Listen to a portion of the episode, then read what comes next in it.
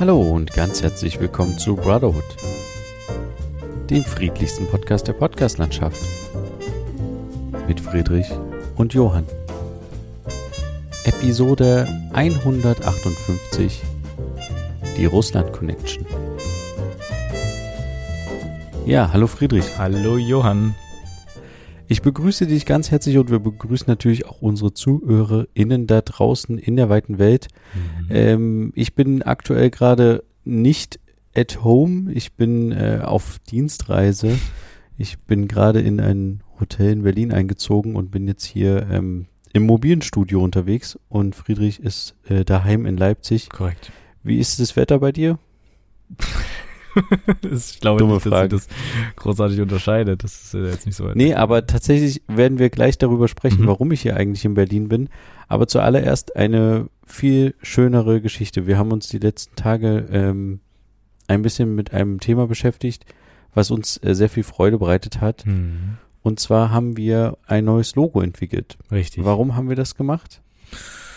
Ja, gute Frage. Naja, ähm, weil wir jetzt ein dreijähriges Jubiläum haben. Vielleicht ja. ist das der Grund. Ich weiß nicht, was der Grund war. Ja, genau. Und wir wollten einfach ein kleines Fresh-Up machen, also ja. ein bisschen mal, wir hatten vor drei Jahren mit einem Logo gestartet, was ja solide war, sage ich jetzt mal. Ja. Aber man entwickelt sich ja weiter. Richtig. Und wir dachten, wir brauchen mal ein bisschen frischen Wind und haben uns deswegen einfach professionelle Hilfe geholt Richtig. und das über eine Bezahlplattform gemacht. Und es war tatsächlich sehr spannend, äh, diesen Weg da zu begleiten. Also man hatte die Möglichkeit, eine, äh, eine Idee für ein Logo äh, ja, ein, zu beauftragen jemanden. Und der hat dann einen Entwurf gemacht und ja, dann konnten wir da Änderungen vorschlagen, ne? Genau. Das war eigentlich, also es war recht spannend. Also es war nicht so ein Logo-Maker, so ein Programm, was einem dann irgendwas aussucht, sondern so wirklich eine Person, die wir quasi über diese Plattform beauftragen, beauftragen konnten, hin und her schreiben konnten und solche Sachen. Und äh, ja, ich finde, es ist ein wahnsinniges Upgrade irgendwie. Es ist komplett was anderes, als wir davor hatten. Ähm, deswegen, falls ihr uns äh, irgendwie gefunden habt aber und euch wundert, warum wir auf einmal so aussehen. Und aber ja, wir sind es immer noch. Also es hat sich dahingehend nichts geändert, außer außer ähm, ja die Kleidung sozusagen, nicht, nicht ganz, aber äh, ja das Außenrum. Äh, ja, ich find's sehr cool. Es war auf jeden Fall eine sehr spannende Erfahrung. Wir haben mit einem australischen, äh, wie kann man sagen, äh, Creator, äh, Designer, wie auch immer geschrieben. Das klingt jetzt so krass, aber ähm, der hat das Ganze so quasi handgezeichnet, mehr oder weniger natürlich digital, aber halt hand mäßig so. Und ja, äh, sind wir mal gespannt, was wir mit dem Logo noch alles anstellen. Ähm, ja, ihr könnt uns ja mal sagen, was ihr vielleicht davon haltet, ähm, wenn ihr das so euch mal genauer anseht, was ihr vielleicht da Tolles drauf entdeckt. Ähm, ja. Ja, wir haben uns überlegt, ein paar Sachen einzubauen in dem Logo. Hm. Und unsere, unsere Prämisse war so ein bisschen, das hatten wir auch dem Designer, wir können ja einfach sagen, wie er heißt, Ed, hieß er, ähm, haben wir das einfach ge gesagt, wir hätten gern nicht so ein klassisches Podcast-Logo. Und wir haben halt uns vorher natürlich Gedanken gemacht. Friedrich hatte ganz viele Skizzen gemacht, äh, wie wir uns das vorstellen könnten. Wir haben aber dem Ed da relative freie Hand gelassen und haben halt gesagt, mach mal. Und haben ihn ähm, ja so ein paar Themen gesagt, die in dem Podcast meistens besprochen werden und auch ähm, ja, Fotomaterial von uns so geschickt. Und was kam raus? Wir wollten kein klassisches Podcast-Logo und Ed schickte uns nach äh, innerhalb von wenigen Stunden einfach ein klassisches Podcast-Logo. Also zwei Typen, die an einem Tisch sitzen, Mikrofon in der Mitte, und reden Kopfhörer. rein und haben beide Kopfhörer auf. Richtig. Und da haben wir so gedacht, na, ob das jetzt der richtige Weg ist. Und ob haben dann gesagt, nee. ob das jetzt die richtige Person ist auch, ne? Also ist ja, ja auch dann immer so eine Sache. Ja. Genau. Und dann haben wir gesagt, okay, wir, wir versuchen es einfach mal und haben dann gesagt, ja, wir hätten es gerne total anders. Glücklicherweise waren wir dann in der Verfassung zu sagen, wie wir es, also wir konnten dann halt genauer sagen, wie wir es gerne hätten. Mhm. Und haben uns auch, haben auch gesagt, das, was du schon mal, also man sieht dann bei dieser Online-Plattform, was er schon für Logos entwickelt hat. Ja. Und haben halt gesagt, das, was du bei dem Logo gemacht hast, fanden wir eine spannende Geschichte. Bei dem Logo fanden wir das nicht so gut, aber so in die Richtung. Und da konnten wir uns so ein bisschen rantasten und haben quasi dann gesagt, ein, machen wir einmal komplett neu. Und da war uns auch unklar, ob er das jetzt mit sich machen lässt weil er ja einfach nochmal von vorne anfangen musste. Richtig, ja. Und aber hat er tatsächlich gemacht und dann haben wir das mit der Weltkugel eingebaut und so und ja, so ist das nach und nach entstanden und dann sind immer mehr so kleine Items noch dazugekommen. Und genau, da ist jetzt dies, das, das fertige Produkt und ich glaube, ich kann für uns beide sprechen, dass wir eigentlich sehr zufrieden damit sind. Ja, auf jeden Fall. Dass der jetzt rausgekommen ist. Auf jeden Fall. Es ist nicht Ja. mehr, es ist das komplette Gegenteil, hatte ich ja schon angemerkt, ne? Es ist nicht mehr dieses komplett dunkle Logo, es ist schön hell. Es ist auch recht bunt. Ich finde es sehr ansprechend. Ähm, ja, und am, am, am äh, ich habe ein kleines Highlight auf dem Logo. Ähm, es ist, es ist ein Fisch, aber den werdet ihr euch mal selber genauer anschauen. Der ist ziemlich niedlich geworden. Der ist uns noch in letzter Sekunde eingefallen. Richtig. Genau. Aber gut, Mhm. wa- was hat sich ähm, verändert in den letzten drei Jahren? Nicht viel, wir sind immer noch dieselben. Ja. Wir sind nur ein bisschen älter geworden und äh, ja, wir würden, wollen auch gar nicht mehr so lange und groß darauf rumreiten. Wir fanden es nur einen coolen Anlass, um einfach mal ein neues Logo rauszuhauen und äh, genau, können wir eigentlich zum nächsten äh, Thema gleich kommen. Mhm. Äh, direkt bevor wir jetzt hier mit der Aufnahme gestartet haben, ist uns noch eine kleine lustige Geschichte eingefallen und zwar habe ich einen so eine so eine Idee gehabt, eine fixe. Wir könnten doch noch mal, wir sind ja eigentlich Erfinder der Rubriken oder wir erfinden gerne irgendwelche Rubriken und Ja. deswegen haben wir jetzt einfach mal noch schnell eine neue Rubrik erfunden. Und zwar ist das ein neues Format. Äh, das heißt einfach äh, WTF. What the f Ja, und worum soll es hier gehen? Es geht einfach hier nur darum, äh, kleine Kuriositäten kurz zu nennen und danach vielleicht noch drüber zu sprechen. Und die erste Kuriosität, die ich habe, was so ein bisschen auch der Aufhänger jetzt für dieses Format ist, ich weiß nicht, ob du davon gehört hast, Friedrich, aber Jeff Bezos hat eine Yacht äh, in den Niederlanden bestellt Mhm. ähm, und für diese Yacht soll jetzt tatsächlich eine Brücke, die über 200 Jahre alt ist, abgebaut werden und äh, dann wieder aufgebaut werden, damit diese Yacht aus der Werft äh, ja ähm, ins Freie gelassen werden kann, könnte man sagen. Und das Lustige ist, dass ich heute ähm, mit dem niederländischen Fernsehen unterwegs bin und da konnte ich mit denen so ein bisschen darüber reden. Und es ist äh, tatsächlich sehr umstritten in den Niederlanden. Aber am Ende schlägt halt dann doch immer das Geld. Und es sind einfach mal 500 Millionen Euro, die die Yacht kostet. Mhm. Und da haben sich dann die Leute gesagt von der Stadt, okay, ja, da sind halt viele Arbeitsplätze, die dranhängen. Dann bauen wir halt diese historische Brücke ab, damit der reichste Mann der Welt äh, mit seiner Yacht da rausfahren kann. Aber es gibt nicht nochmal extra Geld für den Abbau der Yacht, äh, für den Abbau der, der Brücke vom, vom guten Jeff? Nee, Also, nee, der bezahlt das alles. Er bezahlt den Abbau so, okay. und Wiederaufbau der Brücke. Genau. Mhm. Aber, Aber das Ding ist halt natürlich, wenn, wenn das einer macht, äh, dann macht das halt in zwei, drei Jahren vielleicht wieder jemand. Mhm. Und es geht halt einfach nur darum, weil seine Masten dieser Yacht sind nicht nur paar 30 Meter hoch, sondern halt paar 40 Meter. Und deswegen kommt die Yacht da nicht durch und dann muss die gesamte Brücke abgebaut werden. Ja. Wahnsinn. Also, äh, okay. Ähm, gut. Lassen wir mal so stehen.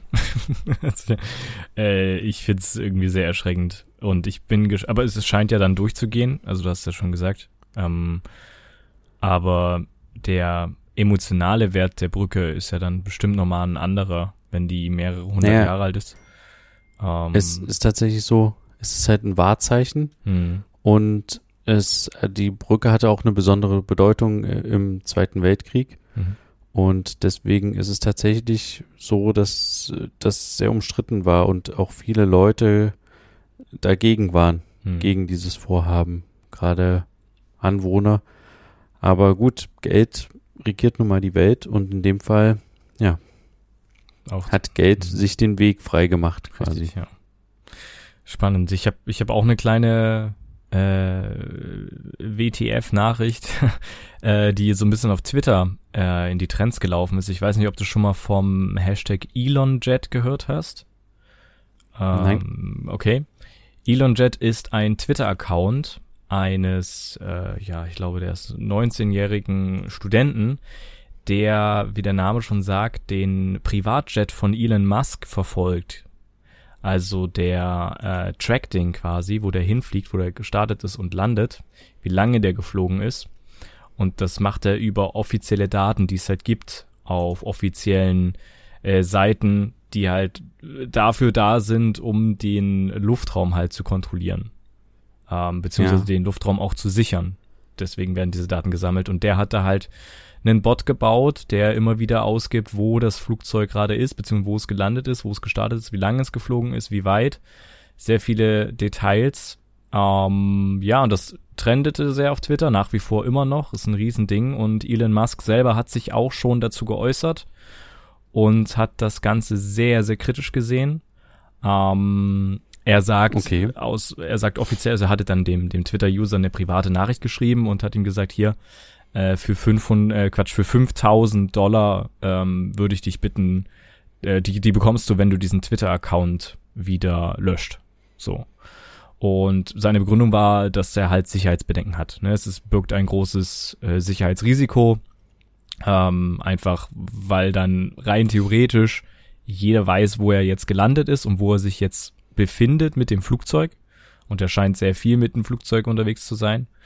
Ähm, ja. Natürlich könnte man spekulieren, ist das wirklich seine einzige Sorge oder ist seine andere Sorge, dass die Leute mitbekommen, wie viel er durch die Gegend fliegt auf der einen Seite, ähm, zusätzlich noch Raketen in Weltraum schießt und dann aber auch noch E-Autos für die Umwelt herstellt. Also da sind so ein paar Sachen, die wir da vielleicht auch noch mit reinzählen. Ähm, Ende vom Lied, der Twitter-User hat diese 5000 Euro abgelehnt und hat gesagt, er möchte 50.000 äh, Dollar haben. Denn davon könnte er sich nämlich einen Tesla kaufen. das Stark. hat Elon Musk abgelehnt, hat ihm gesagt, das wird nicht passieren. Und dann meinte, kam er, kam er ihm quasi entgegen, also nicht Elon Musk, sondern der Twitter-User, und hat gesagt, naja, wie wär's denn mit einem Praktikum bei Tesla? Und darauf hat aber Elon Musk nicht mehr geantwortet, hat den Twitter-User geblockt. Aber seitdem äh, existiert dieser Twitter-Account weiter. Also, ja. 2. Februar ist hier der letzte Post.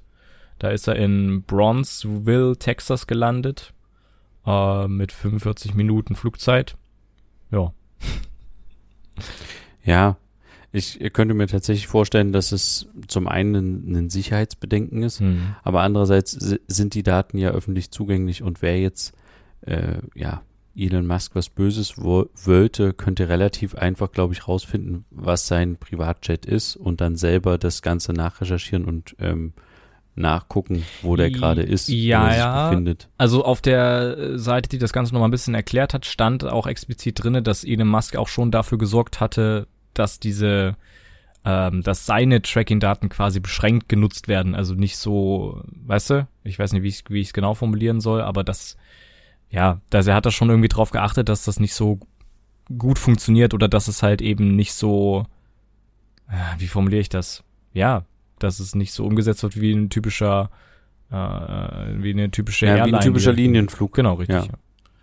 Ja. Ähm, ich schon, ja. Genau. Und äh, der Twitter-User baut jetzt auch gerade andere Bots, hat auch schon andere gebaut für andere äh, Leute, äh, für andere große Prominente, wie, was stand ja. da mit dabei? Ich glaube sogar stand Jeff Bezos mit drauf und auch äh, Bill Gates. Ja, eine sehr komische Nachricht. Beziehungsweise. Spannend. Ja. Auf jeden Fall. Dann war das auch unser dieswöchige Neurubrik mit dem Titel What the f Ja, aber interessant, dass ähm, er die, also dass er, dass die in so eine Art Verhandlung gegangen sind mhm. an der Stelle und der Twitter-User gesagt hat, nee, ich will aber mehr Geld und so. Das ist auf der einen Seite auch ein bisschen dreist. Ja.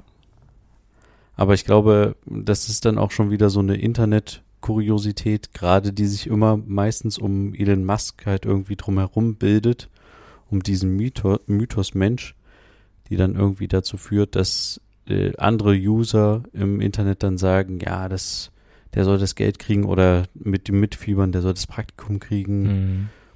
Ähm, ja, ich finde es immer interessant, was äh, sowas, also wie sowas entstehen kann. Und am Ende, ganz ehrlich, wen juckt das überhaupt? Also, wen interessiert es jetzt letztendlich, ob da jemand 5000 Euro bekommt oder 50.000 oder nicht? Mhm. Ähm, aber das Ganze gefühlt, nicht das Ganze, aber ein Großteil des Internets ist gerade irgendwie aufgeregt und ge, gehypt, was da los ist und dabei geht es um einen Privatchat von den äh, Multimilliardär. Ja. Also, ja. Also, wenn das unsere Probleme sind, dann äh, geht es doch eigentlich ganz gut in der Welt geradezu, oder? ja. Ich glaube, ich weiß, Ja. worauf du hinaus willst. Du hast eine schöne Überleitung angefangen, aber du bringst sie vielleicht zu Ende. Ja, danke, dass du mir diese Überleitung so galant nochmal unterstrichen hast. Das zeichnet dich doch immer wieder aus. Äh, genau, also ich hatte, wollte eine Überleitung basteln und jetzt kann ich sie einfach offenbaren. Äh, Die Russland-Geschichte tatsächlich. Ich bin mir dessen schon bewusst seit ein paar Tagen, dass da einiges am Brodeln ist. Ja. Aber jetzt, da ich zu dem Thema selbst nochmal gearbeitet habe, gerade, das, weshalb ich gerade jetzt auch in Berlin bin, das hat mir nochmal irgendwie verdeutlicht, dass da doch ganz schön einiges im Argen ist. Mhm. Äh, Ich weiß nicht, ob du es mitbekommen hast. Ähm, gestern kam die Meldung relativ frisch, dass die Deutsche Welle ähm, in Russland die Sendelizenz entzogen wird und die MitarbeiterInnen sollen, sollen die Visa entzogen werden. Mhm. Und das ist schon ein ganz schön heftiger Schritt. Da, das hat allerdings den Hintergrund, da geht es jetzt nicht um die Ukraine-Geschichte, sondern da geht es eher darum, dass in Deutschland am Mittwoch die äh, Medienanstalt gesagt hat, Russia Today darf nicht in Russland gesendet werden und kriegt da keine Lizenz. Die hatten sich irgendwie ursprünglich auf eine serbische Sendelizenz irgendwie berufen. Nee, du meinst sie, Russia. Ahnung, Ach so, irgend- aber irgend- es ging darum, dass Russia Today irgendwo- nicht mehr in Deutschland senden darf, oder? Genau. Ach so.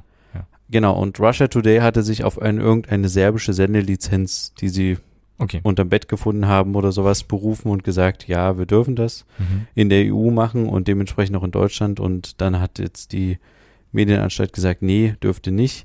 Ihr habt keine Sendelizenz und äh, dementsprechend ist es jetzt quasi verboten worden, Mhm. dass äh, ja Russia Today dann ausgestrahlt werden darf. Und ja, das war jetzt die Retourkutsche von Russland. Einfach zu sagen, ja, wir machen das selber einfach mit einem deutschen Sender Mhm. und hauen die einfach aus unserem Land raus.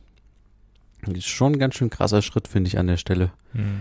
Aber viel interessanter ist tatsächlich, was da gerade so passiert und wie sich da so die Kräfte zusammen, ja, an den, an den Grenzen zusammen, ja, wie soll man sagen? Ich würde jetzt sagen zusammenrotten, aber das ist das falsche Wort. Äh, du weißt, was ich meine. Mhm. Äh, Amerika zieht seine Streitkräfte zusammen. Russland, gut, Amerika geht nicht direkt in die Ukraine, aber zumindest ähm, nach Polen und in Deutschland werden Truppenbewegungen äh, ja umgesetzt und Ja. ja, in der Ukraine oh, sind halt die Russen sehr aktiv. Mhm. Schon irgendwie relativ nah dran und irgendwie fühlt sich das tatsächlich m, gefühlt gerade irgendwie ein bisschen bedrohlicher an, als man das vorher hatte. Zumindest ist es meine Wahrnehmung gerade. Und genau zu dem Thema sind wir halt gerade unterwegs gewesen. Also wir waren heute in Mecklenburg-Vorpommern und wollten einen, äh, ein, ich sag mal vorsichtig, ein mittelständiges Unternehmen treffen, was in Beziehungen mit Russland steht, und zwar geschäftlich. Und die wollten uns eigentlich dazu berichten, wie sie, ja, wie sie mit Russland in Anführungsstrichen oder mit russischen Unternehmen Geschäfte machen. Speziell ging es um das Nord, Nord Stream 2 Projekt Mhm. und diese große äh, Pipeline quasi. Und das ist ein Dienstleister, der für Nord Stream 2 unter anderem tätig ist und noch andere, ja, ich sag mal vorsichtig, Unterwasseraufgaben übernimmt. Und es war eine sehr kuriose Begebenheit, weil wir sind extra da angereist heute früh, sind sehr früh aufgestanden, sind vier Stunden dahin gefahren und dann kommen wir an und kriegen die Nachricht von unserem Redakteur, äh, Leute, ihr seid zwar jetzt schon da, ich bin auch eigentlich gerade da, aber ich habe gerade den Anruf bekommen, äh, die haben abgesagt. Die wollen nicht mehr mit uns drehen. Mhm. Und da war erstmal die Aufregung so ein bisschen groß. Und dann dachten wir so, nee, ey, wir sind jetzt hier vier Stunden gefahren und jetzt sind wir gerade da. Es strömt, äh, es regnet ohne Ende und wir sollen jetzt irgendwie, das geht nicht, was ist denn hier los? Und da ging es irgendwie dann darum, dass die Angst hatten dann vor den Nord Stream 2 Leuten, so ein bisschen, dass die jetzt halt, wenn sie was sagen im Fernsehen, dass das dann irgendwelche negativen Auswirkungen hat. Mhm. Und ja, da haben sie sich halt quasi so ein bisschen totgestellt. Aber wir waren halt schon da. Wir waren quasi ein paar Meter entfernt. Und dann haben wir halt gesagt, okay, dann müssen wir jetzt mal gucken, dass wir vielleicht persönlich mit denen in irgendeiner Weise in Kontakt kommen können, um mit denen nochmal zu sprechen, ob die nicht doch irgendwie uns ein Interview geben. Ja. Und nach vielem Hin und Her sind wir dann tatsächlich zu, zu dem äh, einen Chef dann da vorgedrungen und sind dann zu ihm ins Büro und haben dann mit ihm äh, geredet. Und zwar, also es war, sowas habe ich tatsächlich lange nicht mehr erlebt oder ich kann mich zumindest nicht dran erinnern. Also so eine, so ein Typ, der so, so ein Verkäufertyp, der dir quasi alles verkauft und der dir alles, alles irgendwie erzählt. Total spannend. Also zum Beispiel hat unser Redakteur einfach nur eine Fragestellung gefragt, ja, wie ist denn das jetzt, wie viel prozentual arbeiten Sie denn jetzt für die Russen? Oder haben Sie Aufträge aus Russland, sagen wir jetzt mal so? Und wie, wie was ist dann so, was arbeiten Sie für andere? Und anstatt die Frage zu beantworten, sagt er einfach so, ja, also wir haben gerade, wir sind gerade an einem Projekt dran. Ich sag Ihnen, ein 100 Meter langes Schiff, der größte äh, schwimmende ähm, Flugzeuglandeplatz, 40 Meter hoch, nee 40 Meter breit, 30 Meter hoch, gesunken in Schräglage, 80 Meter tief. Wir sind dran, das zu bergen und erzählt er irgendwas vom Pferd und er erzählt dann so, ja, wir haben da Sensoren, da haben wir äh, kleine Punkte, wir geben tausende von Sensoren da unten an das Schiff dran und wenn wir uns dann zwischen den Schiffen bewegen und fing dann an mit irgendwelchen Kaffeetassen auf dem Tisch irgendwas zu bewegen und irgendwas zu zeigen und du sitzt dann so da und denkst dir so, boah, das klingt ganz schön krass. Und dann denkst du dir aber in, in gleichen Sekunde, das hey, das war doch gar nicht die Frage, oder?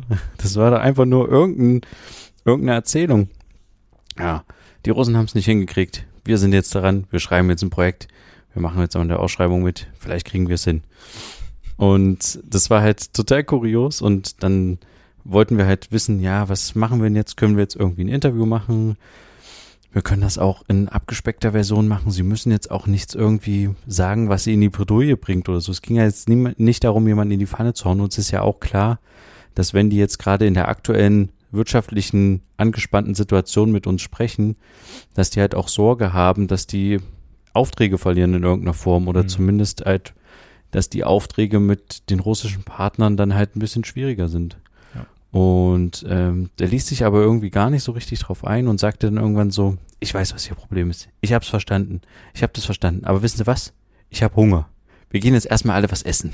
Und dann reden wir weiter. Und wir dachten nur so, oh Gott, bitte, nein. Wir sind ja schon ewig, wir sind hierher gefahren, wir warten ja schon die ganze Zeit vor der Tür, jetzt sind wir endlich drinne und jetzt sollen wir noch was essen gehen. Ja, dann sind wir mit dem irgendwie was essen gegangen und dann hat er weitererzählt und wir haben halt versucht irgendwie so, äh, ja, wie, wie können wir denn das was machen? Und er so, kein Problem. Ich habe eine Idee. Ich habe drei Alternativen für Sie. Aber jetzt essen wir erstmal. Jetzt müssen wir erstmal was essen. Und dann dachte äh, ich dachte dann so für eine kurze Sekunde, ähm, hat er jetzt wirklich drei Alternativen für uns oder muss oder er sich die jetzt erstmal ausdenken und deswegen müssen wir jetzt erstmal schnell was essen? naja, und dann hat er halt irgendwelche Alternativen gesagt, der totaler Quatsch waren. Also irgendwelche Leute, die sowieso nicht mit uns reden und man muss dazu sagen, unser Redakteur hat bestimmt mit 20, 30 Firmen, die hier ansässig sind in Deutschland, äh, telefoniert beziehungsweise E-Mails ausgetauscht, um zu versuchen, mit jemand zu sprechen, der halt mit Russland, also beziehungsweise mit russischen Unternehmen Geschäfte macht. Und die Frage ist natürlich, wie belastet das die Geschäftswelt, wenn solche politischen Spannungen gerade sind? Das war so das große Oberthema. Mhm. Und ähm, aber keiner wollte irgendwas sagen, keiner hatte Lust dazu. Das heißt, die Vorschläge, die uns der Kollege da gegeben hat, waren ein bisschen, ja, haben, äh, haben so, so nicht viel gebracht. Und dann hieß es immer so, ja, ich, ich will, ich will nicht irgendwie in Kontakt äh, kommen mit irgendwelchen, also es soll nicht so klingen, als wären wir irgendwie, würden wir Geschäfte machen, sondern äh, es muss irgendwie ein bisschen freundlicher klingen.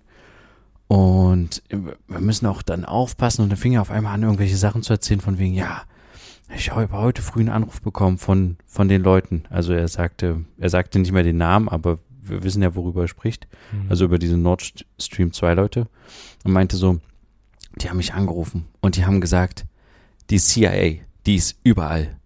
Die ist in der Luft, die ist äh, mit Satelliten unterwegs, die weiß genau, wo alle Schiffe sind und die hat auch Leute am Boden und wir müssen aufpassen. Und äh, wir saßen nur da so da und dachten so, was? Was ist hier los? Also, äh, ja, mag ja sein. Und natürlich ist das auch von großer politischer Brisanz und es wird wohl vermutlich auch so sein, dass sich gerade ein amerikanischer Geheimdienst auch für dieses Projekt interessiert. Mhm. Ähm, aber wenn dem wirklich so ist und man so dolle aufpassen muss, warum erzählt er uns das gerade? Also wir sind irgendwelche Journalisten, denen er eigentlich kein Interview geben will und er erzählt irgend so ein, so ein Zeug. Ja, also war alles ein bisschen kurios und irgendwann ließ er sich dann darauf ein, dass wir doch irgendwie jetzt mit ihm reden können und ein Interview machen können, aber unter dem Aspekt, dass wir ja einen, anderen Fokus auf die ganze Geschichte legen. Mhm. Und ja, das haben wir dann tatsächlich auch gemacht. Also er hat dann von seinen Projekten erzählt, aber hat halt dieses Versuch, dieses Nord Stream 2 Thema komplett auszublenden. Wobei man ja dazu sagen muss, das ist kein Geheimnis, das steht auf seiner Internetseite, dass er mit denen zusammenarbeitet und so. Mhm. Das ist jetzt, also das kann man halt easy rausfinden. Aber er hat halt gesagt, ähm, er möchte es gerne ausklammern, ist ja auch sein gutes Recht, kann er auch machen. Ähm, er hat halt große Sorge dafür, äh, davor, dass das, dass ein anderes Unternehmen, wo er gerade in irgendwie Auftragsverhandlungen ist über mehrere Millionen Euro und was weiß ich, dass die das quasi feststellen oder sehen und dann sagen, ach okay, der ist da im Fernsehen unterwegs und erzählt von irgendwelchen, ja, Russland-Connection oder so und deswegen äh, geben wir dem nicht den Auftrag. Hm. Das ist so einer seiner Gründe gewesen. Äh, ja, und dann haben wir das irgendwie gemacht und war eigentlich auch ein interessanter O-Ton, was er uns da so erzählt hatte. Klar, so die Umstände, die er erzählt hatte von seinen Projekten waren ein bisschen sinnlos, aber es ist äh, zweitrangig. Das, was er erzählt hat, war interessant und war, ging so in die Richtung, die wir quasi also hören wollten, in Anführungsstrichen, also wo wir wissen wollten, wie ist es für ein mittelständisches Unternehmen in Deutschland mit russischen Unternehmen zusammenzuarbeiten in der jetzigen Zeit. Ja. Mhm. Und genau, und morgen werden wir uns dann noch ähm, Christoph Heusgen interviewen. Äh, da, da bin ich auch sehr gespannt, weil das wird nämlich der neue Chef der Münchner Sicherheitskonferenz. Okay. Und das war ähm, ein langjähriger Sicherheitsberater, also der Sicherheitsberater von Angela Merkel. Mhm. Und der wird quasi Chef der Münchner Sicherheitskonferenz, ich glaube dieses Jahr. Und den wollen wir da interviewen zu diesem Thema und wie er die ganze Sache sieht. Und er sieht halt die Sache mehr in der Hinsicht, dass man halt als, dass er, also so klingt zumindest jetzt im Vorgespräch, dass er sagt, wir müssten halt als Deutschland mehr Kante zeigen. Nicht diese klassische Diplomatie fahren, die die Jahre zuvor immer gefahren wurde, von wegen, ja, mit Russland muss man reden. Ähm, Russen mögen das, wenn man mit ihnen erstmal redet, immer alles deeskalierend und sowas, sondern er ist der Meinung, man müsste mal tatsächlich ein bisschen mehr Diplo, also ein bisschen mehr Kante zeigen. Okay. Und das wird spannend. Da bin ich gespannt, wie das wird. Aber trotzdem dieser gesamte Konflikt, ich weiß nicht, wie du ihn in den letzten Wochen wahrgenommen hast, aber irgendwie klingt das schon alles recht bedrohlich. Ich frage mich ja. da manchmal so, inwiefern ist das jetzt eine, eine, eine wirkliche Bedrohung oder nur eine gefühlte Bedrohung, eine mediale Bedrohung? Also ich glaube, also, dass es schon eine gewisse Bedrohung beziehungsweise eine gewisse Gefahr mit sich bringt. Das ist ja eine sehr angespannte Situation, die existiert ja schon seit Jahren ähm, und hat sich immer wieder hochgeschaukelt, aber jetzt ist es schon irgendwie so weit, dass ähm, ja die, die, das russische Militär Grenzen äh, ja irgendwie sich dort sammeln, ähm, dass halt die Amerikaner ihre Leute in Positionen bringen, wo sie schnell agieren können. Ja, also es ist schon schwierig. Ich hoffe, dass da irgendein diplomatischer Weg äh, stattfinden kann. So wie ich das mitbekommen habe, ist die Ukraine auch bereit dafür. Ähm, ja, ja. Ja, ich, ich bin ein bisschen, ja, aber so ein bisschen Sorge hat man natürlich trotzdem, weil es ist, glaube ich, nicht zu unterschätzen und ich ich weiß nicht so ganz, was ich von dem ganzen Nord Stream 2 Zeugs halten soll. Ob ich jetzt diese typische Frage, ob ich jetzt dafür bin, dass das erstmal eingestampft wird oder nicht. Ähm, auf der einen Seite wäre es vielleicht gut, zum anderen kann das vielleicht zur Eskalation führen. Ähm, weil ja. dann ja, so wie ich das mitbekommen habe in den Berichten, die ich die letzten Tage gesehen habe, ist es ja so, dass Russlands Export von Öl, von, von, von Gas, irgendwie 80 Prozent davon nach Europa gehen. Das würde halt komplett wegbrechen. So. Hm. Ähm, wenn das Nord Stream 2 Projekt irgendwie eingestampft wird. Äh, so wie ich es mitbekommen habe, Frankreich und die und Amerika und die USA würden das halt begrüßen, wenn das so kommt, dass das eben eingestampft wird. Andererseits kann es halt dann auch sein, dass Russland dann den äh, komplett die Gaszufuhr nach Deutschland irgendwie stoppt. Also Nord Stream 2 ist ja ein sehr großer, wäre es eine sehr große Versorgung, aber es kann dann sein, dass wir halt noch weniger bekommen oder dadurch müssten wir dann auf andere Länder, andere Staaten zurückkommen, zum Beispiel Amerika oder sowas, aber da wäre es dann noch mal teurer und so, also es ist alles ein bisschen schwierig. Und ich weiß halt nicht, was ich davon halten soll. Da stecke ich aber auch nicht so tief drinne, um das beurteilen zu können, was für ein wirtschaftlicher Schaden das wäre und bla bla bla. Ähm, aber es ist trotzdem irgendwie schon ein bisschen besorgniserregend, was sich da abspielt und was vielleicht daraus folgen könnte. Eben weil es jetzt schon so real ist, dass das Militär, äh, dass die verschiedenen ähm, Armeen der einzelnen Staaten, Länder sich schon irgendwie bereitstellen, falls irgendeiner anfängt. Ja, weiß ich nicht. Ähm, keine Ahnung, man muss es jetzt beobachten, was passiert. Ich hoffe, dass es einen diplomatischen Weg geht, gibt, weil wir leben eigentlich in einem sehr modernen Zeitalter, wo man das vielleicht anders regeln kann, aber ich habe natürlich auch nicht die Lösung dafür. Also sonst, äh, ja. Ja, sonst würdest du jetzt in irgendeinem anderen, Richtig. in irgendeiner anderen Position sitzen. Genau. Ja. Nee, ich glaube, eine Lösung gibt's auch an der Stelle nicht. Mhm. Ich verstehe bloß tatsächlich noch nicht so richtig, was ich wirklich nicht verstehe, warum wir jetzt in dieser Situation sind Mhm. und wa warum es überhaupt noch diese, äh, also es ist ja wirklich irgendwie eine reine Sinnlosigkeit, die da stattfindet. Ja. Also ich sehe keinen Sinn darin, außer vielleicht zu sagen, okay, ähm, also jetzt mal doof gesprochen, wir haben jetzt lange unsere ganzen Maschinen und unsere ja, Truppen nicht mehr bewegt. Wir müssen die jetzt mal irgendwie vor die Tür lassen und die müssen mal irgendwie ein bisschen spielen dürfen. Das ist so das Einzige, was ich irgendwie äh, da, also das, das ist totaler Quatsch Mhm. ist. Aber ja, keine Ahnung. Ich kann es irgendwie nicht so ganz nachvollziehen, warum das überhaupt notwendig ist. Ja. Sowas. Ja. Naja, wir weiter beobachten. Die nächsten Wochen werden, werden wichtig sein dafür. Wir werden bestimmt immer mal wieder drüber berichten. Ähm, ja, bleiben da auf jeden Fall dran. Äh, Ja. Ich habe noch eine kleine Sache, die weil es jetzt auch Ende der Woche ist. Ich bin ja mitten gerade in der Prüfungsphase von der Uni und wollte einfach nur mal berichten, wie so der Stand ist. Wir hatten jetzt in den vergangenen zweieinhalb Wochen Zeit im Modul Programmierung äh, ein Programm zu schreiben, was wir vorher auswählen konnten. Also wir konnten aus mehreren Programmen Aufgaben, Programmaufgabenstellungen wählen und da wurde dann per Zufallsgenerator entschieden, äh, welches man bekommt. Und ich habe tatsächlich eins, was ich unter anderem, was mit auf meiner Favoritenliste stand, war ein Damenbrettspiel äh, zu programmieren. Äh, und wie ich jetzt festgestellt habe, ist das, also nicht nur jetzt, sondern die ganze Zeit schon, ist das sehr, sehr aufwendig. Also sehr, sehr viele Codezeilen, so viele Verzweigungen und sowas. Aber irgendwie macht's auch Spaß.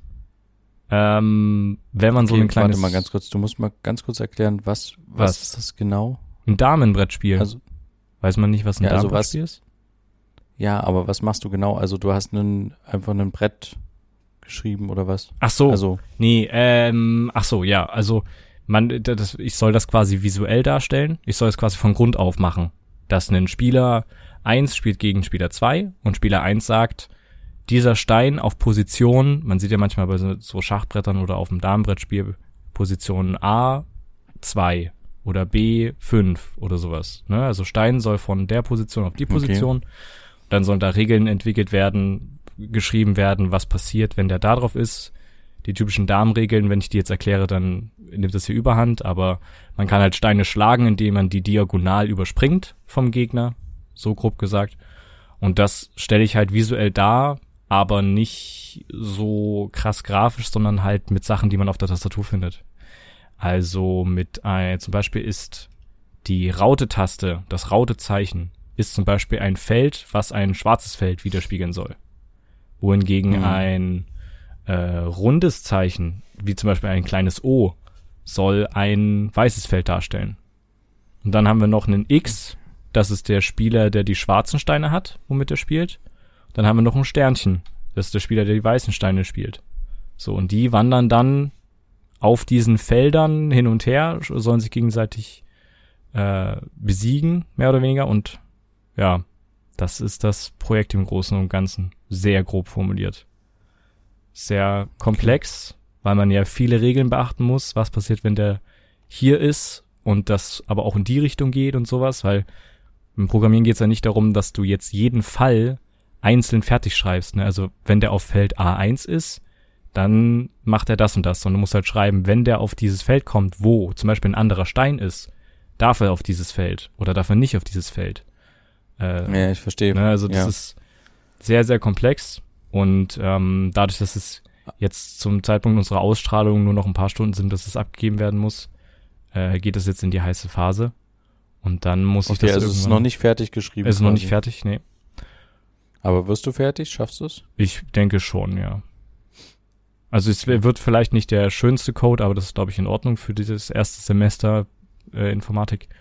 Aber es wird auf jeden Fall, äh, ich denke schon, dass es fertig wird, ja. Also ich bin fast fertig, es müssen noch ein paar logische Sachen gemacht werden, dann ein bisschen ordentlich strukturieren und noch eine Kleinigkeit hinzufügen und dann, ähm, also es sind schon noch ein paar Stunden, keine Frage.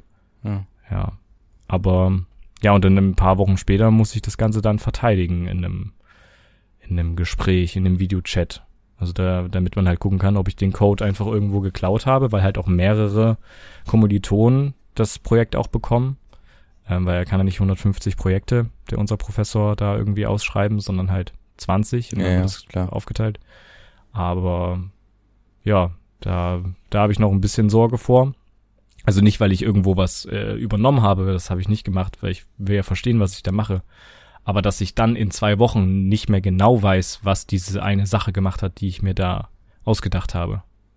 Dass ich dann halt ja. da sitze und denke, warum habe ich das nochmal gemacht? Weiß ich nicht mehr. Ja, ist es nicht auch ja. vielleicht viel, ich weiß nicht genau, aber ist es nicht vielleicht auch manchmal irgendwie mit Ausprobieren verbunden? Also, dass man einfach irgendwas probiert, ja. eine Kleinigkeit ändert und dann funktioniert was wieder, was man vorher nicht ganz verstanden hat, warum es nicht funktioniert hat? Ja, auf jeden Fall. Das ist die ganze Zeit. Also die ganze Zeit solche kleine, solche kleinen logischen Sachen. Ich kann ja nicht jedes Mal, wenn ich eine Kleinigkeit hinzufüge in irgendeine logische Sache, dass wenn der auf einen, wenn zum Beispiel ein Stein beim Darmbrettspiel, was ja dieses Schachmuster hat, ne, also schwarzes Feld, weißes Feld, schwarzes Feld, weißes Feld, bla bla bla, darf immer nur auf den schwarzen Feldern gespielt werden. Die weißen dürfen nicht bespielt werden, egal von welchem Stein.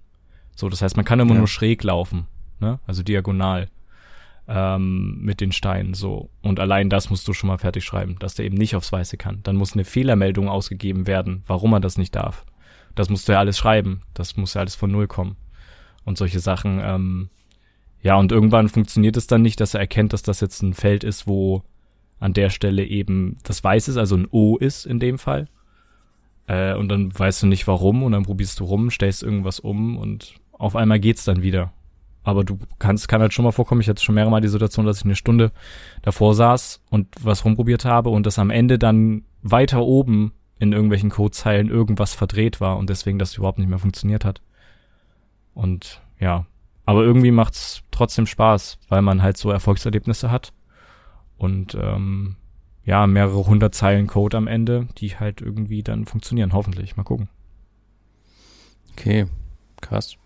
Aber kann man zum Beispiel von diesen, du hast jetzt gerade gesagt, es sind hunderte Zeilen von Code, also du, wie ich das verstehe, fängt man so mit Codezeile 1 an und geht dann ja. immer weiter runter, eine Zeile weiter runter.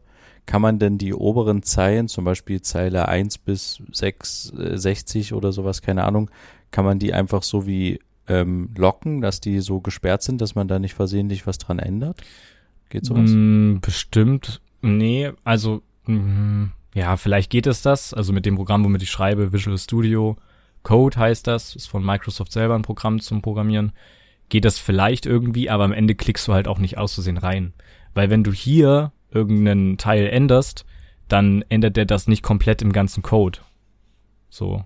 Ne, also wenn ich jetzt oh ja. hier eine Variable, wo zum Beispiel irgendwas gespeichert ist, irgendwie statt dem A, was die Variable sein soll, wo zum Beispiel die Zahl 2 dahinter gespeichert ist, dann im B sein soll, dann wird das nicht komplett im ganzen Code übernommen. Äh, sondern es kann dann sein, dass der Code nicht mehr funktioniert, weil ich es nur an der einen Stelle geändert habe oder so. Also sowas Ja. passiert nicht so schnell. Und das Programm, womit ich eben schreibe, zeigt halt sehr schnell an, falls irgendwo ein Fehler auftritt, wo irgendwas unlogisch, nicht wo irgendwas unlogisch ist, sondern wo irgendwelche Satzzeichen fehlen oder sowas. Das gehört halt auch dazu. Ja, mal schauen. Vielleicht kann man es Cool. dann irgendwann äh, bei Brotherhood spielen. Nee, keine Ahnung. Aber das müsstest du ja dann, also das ist ja der eine Schritt, das in so einem Programm zu schreiben. Aber Ja. der nächste Schritt wäre ja dann das Ganze zu visualisieren, also dass das eine wie eine Art Animation ist, oder? Und dass man einen Knopf drücken kann und äh, sagt, ich möchte jetzt, dass der Stein dort ist. Also dass naja, mache ich ja quasi. ganzen Nur halt, dass das Spielfeld eben aus Zeichen besteht. Ja? Genau, ich verstehe schon. Ja. Aber du, wenn, wenn du es jetzt zum Beispiel sagst, das könnte vielleicht auf der Internetseite oder sowas von uns stehen, dann müsstest du es ja irgendwie noch visualisieren, grafisch in irgendeiner Form. Oder? Naja, es ist ja in gewisser Weise grafisch visualisiert. Weil das, weil alle Felder, die schwarz sind, werden dargestellt durch ein, durch eine Raute und dadurch sieht man halt ein Feld. Aber ja, Ja, es ist ich nicht das visualisierte, was du jetzt wahrscheinlich meinst, ja. Genau, ja, ja. Es ist halt nicht das klassische Damenbrett, wie man es Ja. halt kennt. So, Ja. genau. Aber könntest du das rein theoretisch auch schon, dass man das quasi Nee. wie ein kleines Computerspiel visualisiert dann? Nee, das Grafisch können wir noch nicht, weil wir da noch keinen Plan haben, wie wir quasi mit irgendwelchen Bilddateien arbeiten. Aber ich glaube, das müsste man dann auch mit einer anderen Programmiersprache machen. Wir schreiben gerade in C++. Das ist so das meistverbreiteste und man müsste dann wahrscheinlich in Java schreiben. Aber das weiß ich noch nicht. Wir lernen gerade nur C++. Okay. Ja, Ja, aber klingt spannend. Also ich finde es cool. ist auch. äh, wenn du es hinkriegst. Ja, aber es ist eine coole Sache, wenn du das jetzt lernst. Ich finde das total spannend. Ich kann das zum Beispiel überhaupt nicht und ich äh, würde mich jetzt auch nicht so für da, dafür interessieren. Ich finde es nur cool, wenn sowas funktioniert. Also, Ja. äh, er weiß, ich bin gerne Nutzer solcher Technologien, Hm. aber ich bin jetzt nicht der, der ähm, so viel, ich sage jetzt mal, Motivation hat, das selber zu lernen, wie man das macht. Ja. Genau. Deswegen ist gut, dass du es machst. ja. Äh, wir kommen, glaube ich, einfach zu unserem Ende, oder? Wir sind, haben jetzt schon einiges überzogen, aber es ist ja auch die Geburtstagsfolge, da kann man auch ein bisschen überziehen. genau. Andererseits müssen wir auch alle dann jetzt langsam mal ins Bettchen. Ja. Äh, schaltet gerne nächste Woche wieder ein, wenn wir wieder das neue Logo haben, das ihr jetzt schon gesehen habt. Und wenn es wieder heißt, zwei Brüder. Eine Brotherhood. Macht's gut. Bis dann. Tschüss. Ciao.